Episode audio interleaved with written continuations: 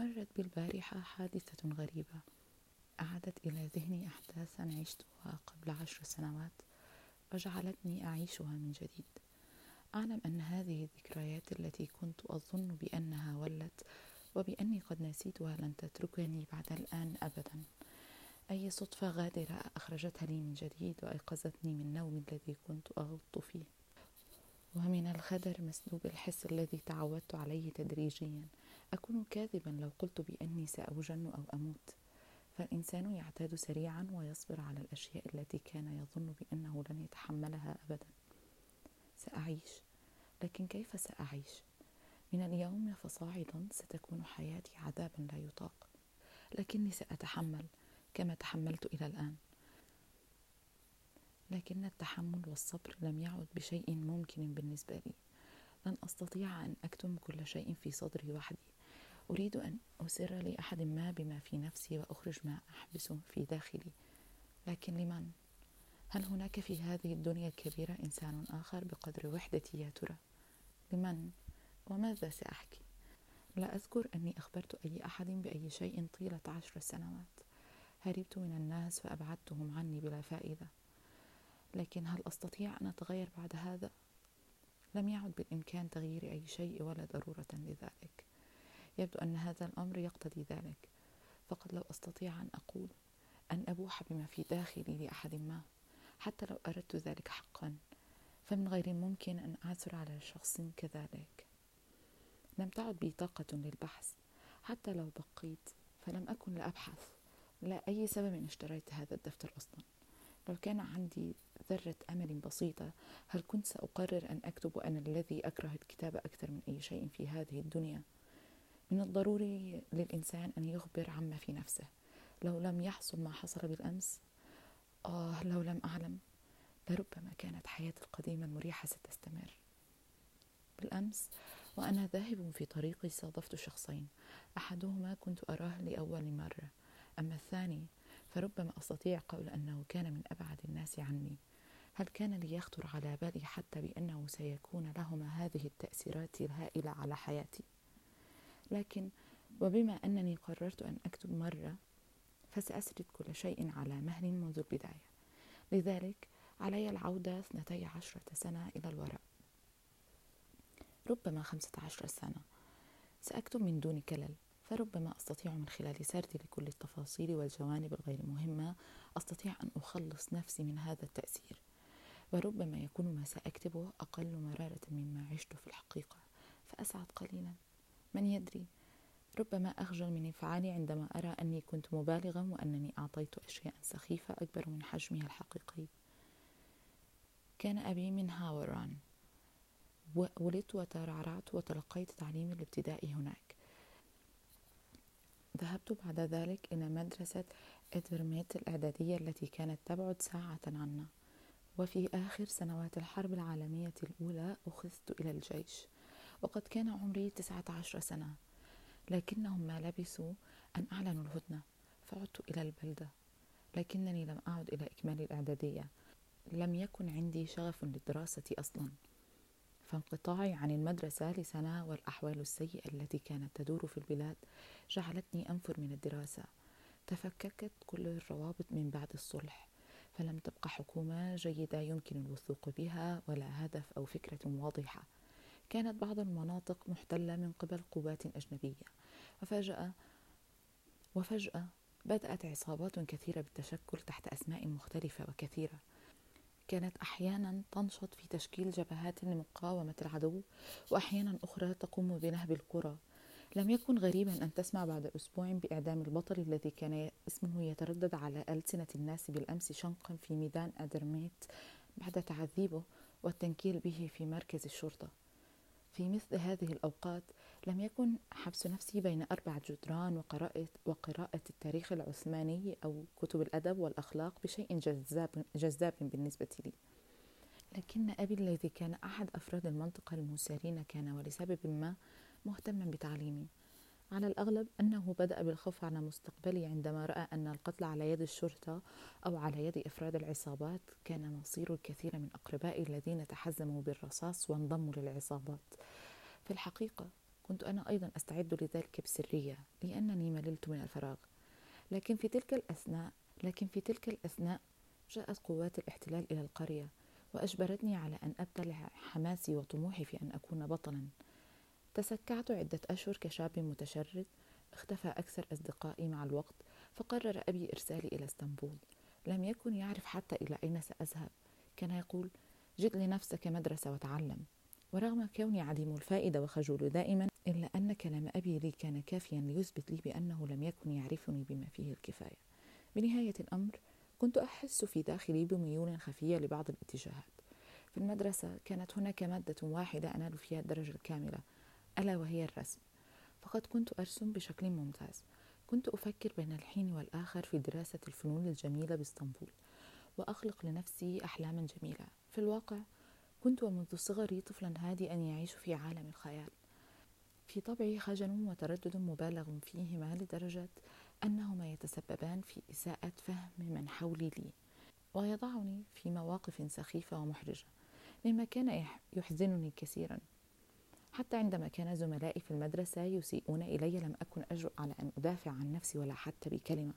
وعندما أعود إلى البيت كنت أجد لنفسي زاوية أجلس فيها وأنتحب أتذكر ترديد أمي وأبي بالذات على أسماعي قول يا إلهي كان من المفترض أن تولد أنثى ولكن حصل خطأ ما. كان أكثر شيء يمتعني هو الجلوس وحيدا في حديقة المنزل أو على حافة الجدول والغوص في خيالاتي. كانت خيالاتي وعلى العكس من شخصيتي واسعة وجريئة مثل أبطال الروايات المترجمة الكثيرة التي قرأتها. كنت أتخيل نفسي متحزما بمسدسين ومرتديا لقناع أهرب مع الفتاة التي تسكن في الحي المجاور فخرية والتي أحمل تجاهها الكثير من المشاعر الجميلة والتي لم أستطع تحديد ماهيتها. إلى مغارة في الجبل متحديين كل شيء ومنقلبين عليه أتخيلها بعد أن كانت مترددة خائفة. كيف رأت أتباعي مرعوبين وهم يرتعدون خوفا مني وشاهدت الكنوز التي لا مثيل لها في المغارة. وحينما أكشف القناع عن وجهي تقفز صارخة ومتعلقة برقبتي بسرور لا يمكن كتمانه. أحيانا كنت أصبح مثل كبار المستكشفين. أتجول في إفريقيا وأمر بمغامرات عجيبة بين آكلي لحوم البشر وأحيانا أخرى أكون رساما وأتجول في أوروبا. كل الكتب التي قرأتها كتب ميشيل زيفاغو وجول فيرن وألكسندر دوما وأحمد مدحت أفندي ووجهي بيك تركت في رأسي أثرا لا يمحى. كان أبي يستاء ويغضب من قراءتي لدرجة أنه كان في بعض الأحيان يأخذ الروايات ويتخلص منها. وأحيانا يحرم غرفتي من نور المصباح في الليل. لكنه كف عن مضايقاته عندما رآني مرة أنا الذي كنت أجد حلا لكل شيء أصنع من فتاة الخيط الصغيرة مصباحا وأهرب من نفسي إلى قراءة أسرار باريس أو البواسع كنت أقرأ كل شيء تقع عليه يدي وأتأثر بها جميعا سواء كانت مغامرات مسيو لوكوك أو تاريخ مراد بيك. عندما كنت أقرأ في تاريخ روما القديم عن مفوض اسمه كيفولا وجدت أنه وفي أثناء عقد مفاوضة صلح وكرد على تهديد له بالقتل في حال عدم قبوله بشروط المعاهدة وضع ذراعه, وضع ذراعه في النار المشتعلة بجانبه وأكمل بكل هدوء إجراءات التفاوض. عندما قرأت كيف أنه بفعله هذا أثبت لهم أن التهديدات لا تخيف أردت أن أضع يدي في النار وأجرب ما مر به بكل عزم وقوة. فأحرقت أصابعي بشكل بالغ. لم تفارق صورة هذا الرجل الصامت الذي حافظ على ابتسامته في وجه أكبر الآلام مخيلتي أبدا. في بعض الأحيان كنت عندما أشرع في محاولة كتابة ونظم أشعار قصيرة سرعان ما كنت أتراجع عن ذلك إذ كان خوفي من إخراج ما بداخلي بأي شكل كان وترددي الذي لا أملك له سببا يمنعني من الكتابة على الدوام. لكنني تابعت الرسم فقط. لم أكن أشعر بأن الرسم هو, الطريق هو طريقة أخرى للتنفيس عما في داخلي. كان يبدو لي عبارة عن وسيط لعكس ما أراه على الورق فقط. ولكن عندما اكتشفت أنه ليس كذلك توقفت عن عن ممارسته أيضا. كل هذا بسبب ذلك الخوف. أدركت بنفسي ومن دون مساعدة أحد كون الرسم شكلا من أشكال التعبير عن النفس بينما كنت أدرس, أدرس في معهد الفنون الجميلة بإسطنبول ولم أكمل بعدها دراستي. لم يكن المدرسون يجدون في شيئا على أي حال. كنت أعرض أكثر رسوماتي فراغا والخالية من المعنى والتي تعبر عن أي شيء وأخفي وأتحرج من إظهار أي رسمة بها ما يعبر عني أو يعرض أي شيء مني بحرص, بحرص شديد. وعندما كانت إحداها تقع بيد أحد ما كنت أفزع وكأنني امرأة اكتشفت وهي عارية في وضع مخل. تسكعت في إسطنبول لمدة طويلة من دون أن أعرف ماذا أفعل. في سنوات الهدنة أضحت المدينة عديمة الحياة ومضطربة إلى حد لا أحتمله. طلبت من أبي مالا لأعود إلى هاوران وبعد عشرة أيام تلقيت مكتوبا طويلا منه. وجد أبي حلا أخيرا ليجعل مني رجلا ذا فائدة. أخبرني فيه بأنه سمع بأن قيمة العملة في ألمانيا هبطت لدرجة أن المعيشة هناك أصبحت رخيصة جدا للأجانب حتى أنها أرخص من إسطنبول. وأنه بناء على ذلك أرسل لي بعض المال لمصاريف السفر إلى ألمانيا لأتعلم حرفة صناعة الصابون هناك. سررت كثيرا ليس بسبب محبتي وشغفي بهذه الحرفة أو ما يشابه ذلك. كان ابتهاجي بسبب ظهور فرصة كهذه ومن دون أي جهد أو توقع مني. لزيارة أوروبا التي كانت موضوعا لجل أحلامي وخيالاتي متشكلة بآلاف الأشكال. كان يقول في مكتوبه تتقن الحرفة في غضون سنة أو سنتين وتعود.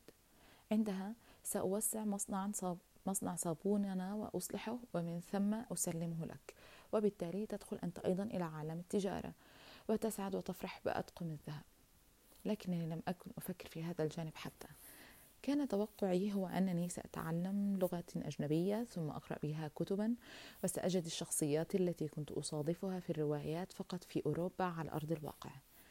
ألم يكن أحد أسباب ابتعادي عن محيطي وتوحشي؟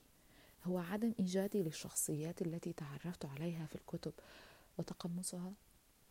تجهزت في غضون أسبوع وتحركت بالقطار إلى برلين مارا ببلغاريا.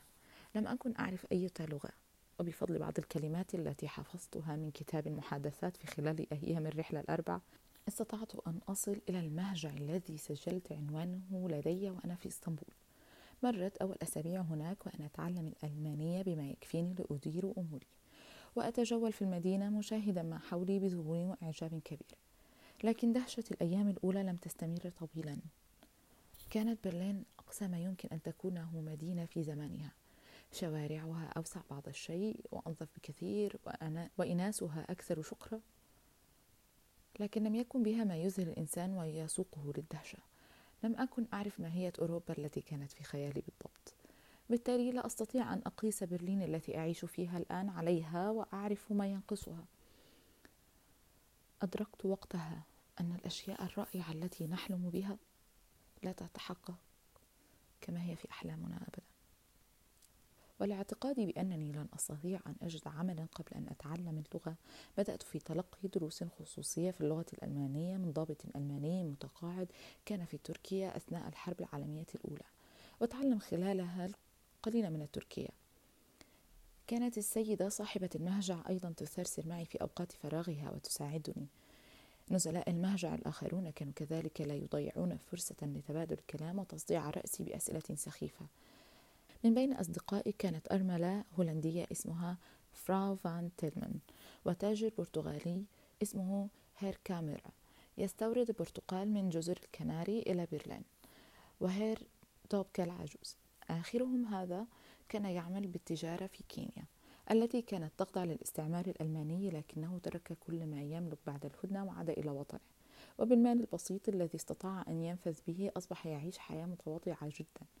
يقضي يومه في الذهاب وحضور الاجتماعات السياسية التي كانت تغص بها برلين في ذلك الوقت. ثم يعود في المساء ليحكي لنا عن انطباعاته. كان يحضر معه في مرات كثيرة أحد الضباط الألمان العاطلين والذين تعرف عليهم وتناقش معهم لساعات طويلة. كانوا على حسب فهم القاصر يرون, يرون خلاص ألمانيا في تعيين رئيس بقيادة حديدية كبسمار والبيت بالتسلح فورا لخوض حرب عالمية جديدة ورفع ورفع الظلم الذي حصل. أحيانا كان أحد نزلاء المهجع يتركه فتخلى غرفة سرعان ما تمتلئ بشخص آخر. لكنني مع الوقت بدأت بالإعتياد بل بالسأم من هذه التغيرات. ومن الثريا الحمراء التي كانت تضيء لنا صالة الطعام المظلمة على الدوام. ومن روائح أنواع الملفوف المختلفة التي كانت لا تختفي من السفرة أبدا. ومن المجادلات والمناقشات السياسية لأصدقائي في هذه المجادلات كان لكل واحد منهم رأي مختلف لخلاص ألمانيا. لكن كل هذه الآراء في الواقع لم تكن مرتبطة بمصلحة ألمانيا بل, مصالح بل بالمصالح الشخصية المرتبطة بكل واحد منهم. فالمرأة التي خسرت ثروتها بسبب هبوط قيمة العملة كانت تحنق على الضباط وتلوم, وتلوم الجنود الذين لم يرغبوا في الاستمرار في الحرب. وتاجر المستعمرة كان يسب ويشتم من أعلن الحرب على الإمبراطورية بلا توقف. حتى الفتاة التي كانت توظب لي سريري في الصباح كانت تحاول الحديث معي الحديث معي عن السياسة. وفي أوقات فراغها تتصفح الجرائد حتى هي كانت لها قناعاتها الملتهبة. وعندما تتحدث عنها كانت تلوح بقبضت بقبضتها في الهواء ووجهها محتقن. كنت كأنني قد نسيت الهدف من مجيئي إلى ألمانيا. في كل مرة يصل يصلني مكتوب من أبي يذكرني بموضوع الصابون. كنت أكتب له في رد بأنني مشغول حاليا بتعلم اللغة وبأنني قريب جدا سأتقدم للحصول على وظيفة في شركة محترمة.